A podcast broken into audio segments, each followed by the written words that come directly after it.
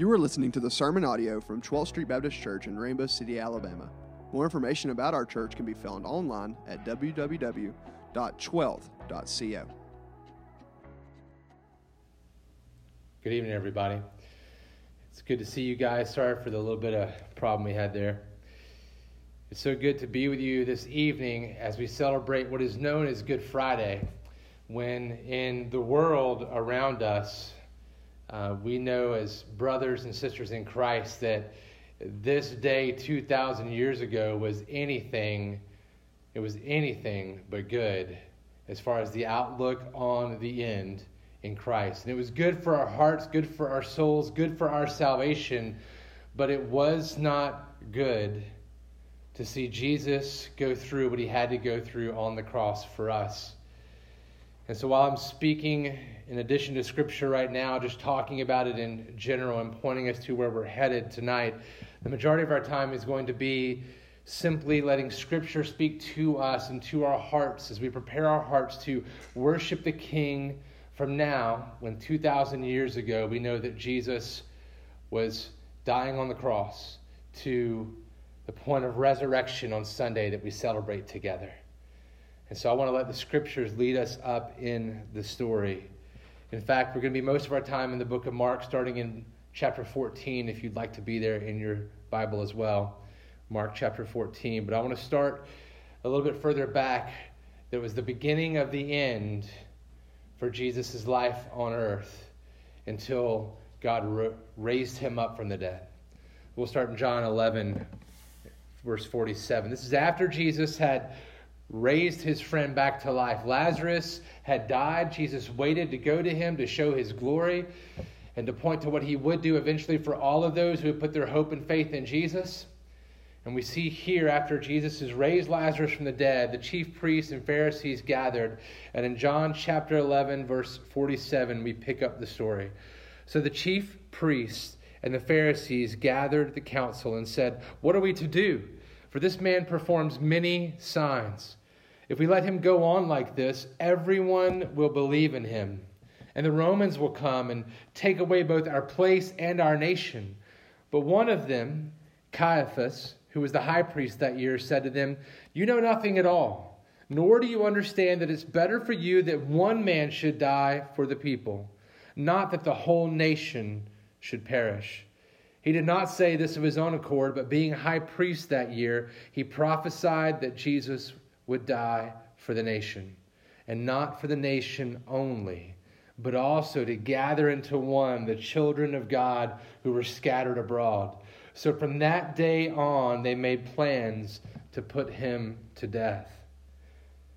And as they were eating, later on in Mark 14, verse 22, we see as they were eating, Jesus took bread, and after blessing it, he broke it and gave it to them and said, Take this, my body. And then he took a cup, and when he had given thanks, he gave it to them, and they all drank of it. And he said to them, This is my blood of the covenant, which is poured out for many.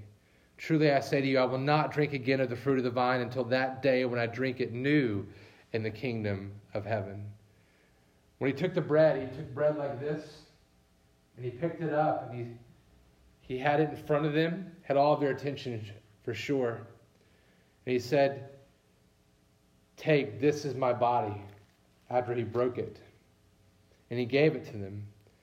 And they ate, and it started the tradition that we have as our communion or the Lord's Supper, where we remember his body broken for us. And then he took the cup. And as he took the cup, he had given thanks, and they all drank out of it. They passed it around the room. And they all drank of his cup, which he says, This is the blood of my covenant, which is poured out for many. And now, as we partake in these things, church, as we know in our lives, as we take the Lord's Supper together, every time we do that, we partake of his death, of his body being broken for us, of his blood being spilled out for us, and it nourishes our souls. He says in verse 25 again, Truly I say to you, I will not drink again of the fruit of the vine until that day when I drink it new in the kingdom of God. Jesus was taking this old covenant. And he was saying it's not just about what God did for us in the Exodus, it's about what I'm about to do for you on the cross. Mark 14 32 says they went to a place called Gethsemane. And he said to his disciples, Sit here while I pray. And he took with him Peter and James and John and began to be greatly distressed and troubled. And he said to them, My soul is very sorrowful, even to death. Remain here and watch. And going a little farther, he fell on the ground and prayed that if it were possible, the hour might pass from him. And he said, Abba, which is like the word daddy, as a young child would say, Abba, Father, all things are possible for you. Remove this cup from me. Yet not what I will, but what you will. And he came and found them sleeping, and he said to Peter, Simon, are you asleep? Could you not watch one hour? Watch and pray that you may not enter into temptation. The spirit indeed is willing, but the flesh is weak. And again, Jesus went away and prayed, saying the same words. And again, he came and found them sleeping. For their eyes were heavy. They did not know what to answer him. And he came the third time and said to them, Are you still sleeping and taking your rest? It's enough. The hour has come. The Son of Man is betrayed into the hands of sinners. Rise, let us be going. See, my betrayer is at hand. I want to speak to you just a moment about this situation as he's standing in the garden. And he goes and he prays and he asks his disciples to pray for him. He takes the inner three, pray for me while I go pray. And as he goes to the Father, before that, he even says to them, My soul is very sorrowful, even to death. We don't hear this kind of language from Jesus at any other point in the scriptures before this. We, we do hear him saying that he is sorrowful over looking upon Jerusalem. And he wept for them, but we don't see this talking about himself. He's, My soul is very sorrowful. He knows that he's about to plead for his life from his Father, but nevertheless, not my will, Lord, but your will. He knows that he goes to ask for this because he is fully human, not just fully God, both fully God and fully man. And in his humanity, he is sorrowful even to the point of death. So much so that three times he cries out to his father, Dad, Father, you can do all things. Take this cup of wrath from me. Take this cup. Daddy, please. Take this cup. Three times, take this cup from me, Father. Dad, please. But nevertheless, not my will, but your will. I can't imagine what the father was even experiencing as he heard his son cry out to him, begging for him to take this cup, but knowing that nevertheless, not my will, but your will be done. And the father's will was to send him to the cross. Jesus' will was to come and live the life we could not live so that he could die the death that we deserve on the cross. Mark 15, after they arrested him, verse 17, and they clothed him in a purple cloak and twisting together a crown of thorns, they put it on him, and they began to salute him Hail, King of the Jews! And they were striking his head with a reed and spitting on him and kneeling down in homage to him. And when they had mocked him, they stripped him of the purple cloak and put his own clothes on him. And they led him out to crucify him, beaten him within an inch of his life already. And as he walked down the road that just a few days before they were yelling out, Hosanna to the King of Kings. Now the same people were yelling out, Crucify him. In Mark 15, it says, They brought him to the place called Golgotha, which means place of a skull. And they offered him wine mixed with myrrh, but he did not take it. And they crucified him and divided his garments among them, casting lots for them to decide what each should take. And it was the third hour when they crucified him. And the inscription on the charge against him read, The King of the Jews. That's what was nailed above him on the cross. And when they crucified two robbers with him, one on his right and one on his left, and those who passed by derided him, wagging their heads and saying, Aha! You who would destroy the temple and rebuild it in three days, save yourself. Come down from the cross. And so also the chief priests with the scribes mocked him to one another saying, He saved others, He cannot save Himself. Let the Christ, the King of Israel, come down now from that cross that we may see and believe.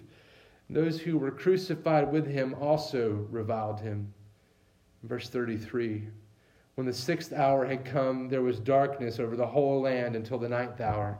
And at the ninth hour, Jesus cried with a loud voice, Eloi, Eloi, lema sabachthani, which means, My God, my God, why have you forsaken me?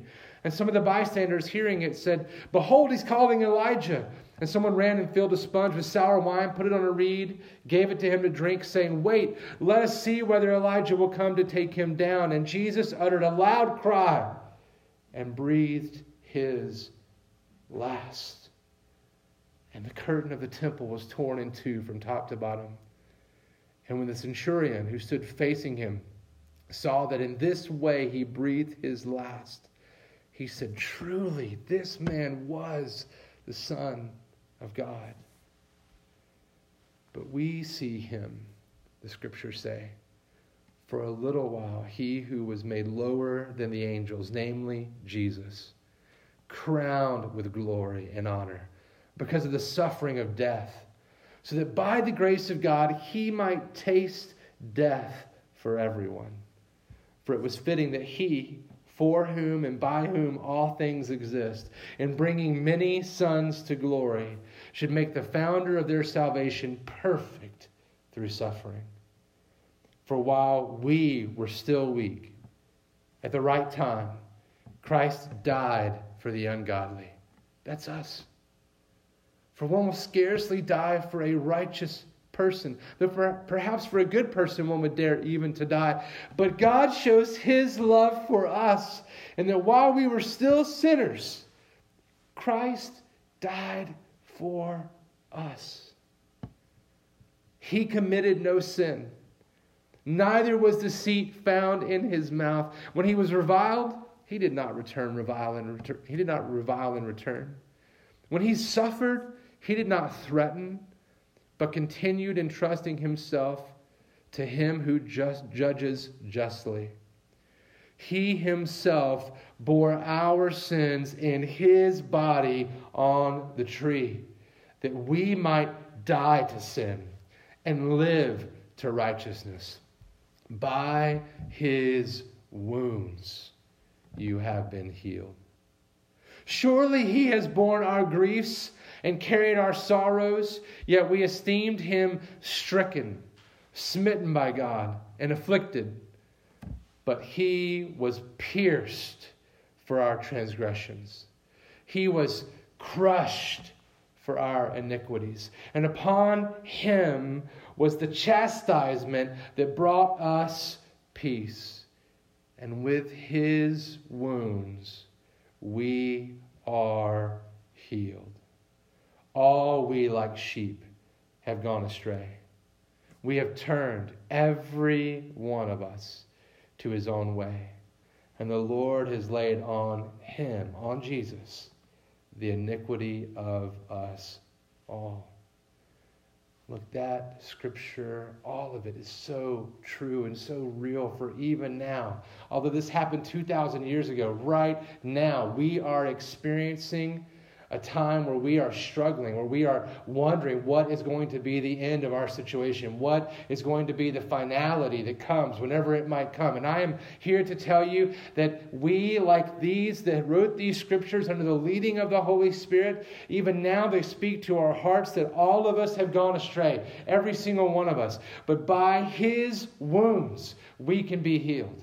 By His being pierced on the cross, we can be healed. His blood spilled out for us on the cross that washes away our sins, that makes that cross one of sorrow, also one of beauty. For if you put your hope in Christ, only if you put your hope in Christ alone, not only as the man, but also as the Savior, as the one who is fully man and fully God, if we put our hope in Christ, he will bring salvation to you.